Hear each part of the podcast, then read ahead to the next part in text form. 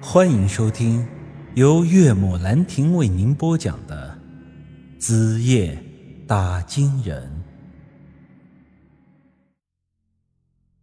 我的手掐着姬姐的脖子，要不是她刚才挣扎的时候让我身体偏离了一点位置，我的心脏这时候已经可能被扎克杰给刺穿了。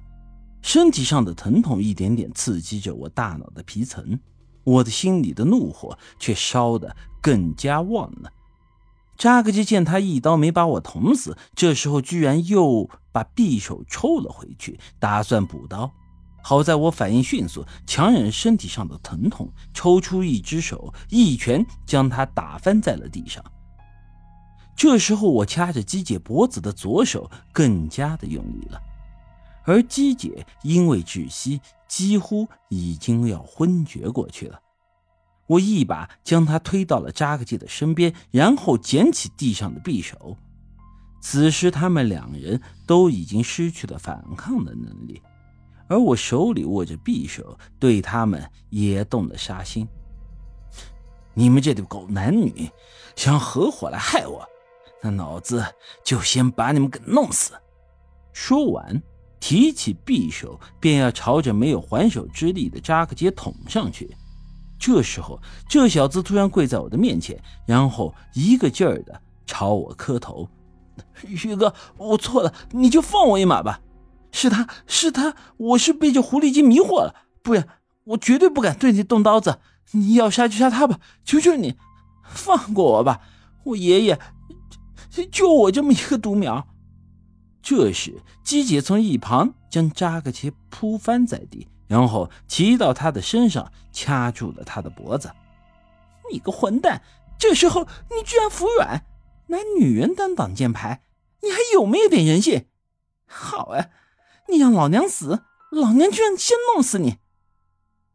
看着这两位厮打在了一起，我的心中产生了一种莫名的愉悦感。不但没有制止，反而是在一旁拍手叫好。另外，这时候我还产生了一个想法，想着等姬姐掐死扎克杰之后，再用匕首捅死他，这样我就……想到这里，我的脑子突然像是卡壳了。杨石没了，要是姬姐和扎克杰再死了，我能得到什么呀？什么都没有了呀！这时，我突然想起了之前遇到的三个偷猎者，他们三人本来是结伴来到昔日里拉来狩猎这火蛇的，最后啊，他们得到了火蛇皮，但是三人都死了，他们自相残杀，两人被活活捅死，剩下的那个男人最后跪在地上，一边默念阿弥陀佛，一边咬舌自尽了。反观现在的情况。我们三人不就和那些偷猎者一模一样吗？我要是杀了他们两个，那最后的结果也是因为愧疚而自杀。这时，我腰间亮起了一道光，是舒瑶的莲花灯。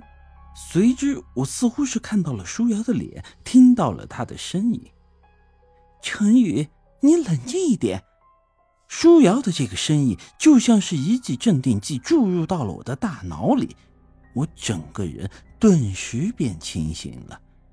随之，我又想起了进入昔日里拉之前胡老头给我的那个嘱咐：昔日里拉的恐怖之处在于，危险都是无形的，害死我们的可能会是我们自己。这一瞬间。我感觉自己像是从陷阱的坑里爬了出来，眼前的景象随之也变了。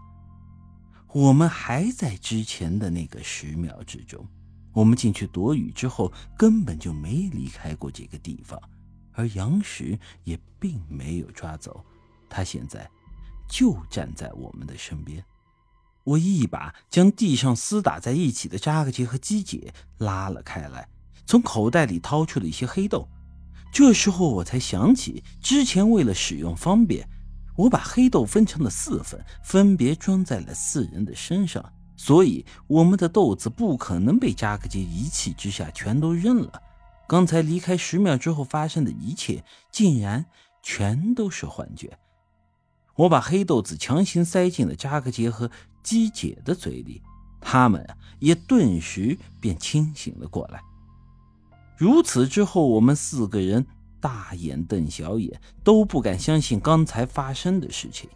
事情发生到这里，我算是完全明白了胡老头那话的意思了。在这昔日里拉的深处，存在着一股神秘的力量。这种力量会把人心里的恶念无限的放大，并且压制人心里的善念。如此，我们自然就会自相残杀了。本集已经播讲完毕，欢迎您的继续收听。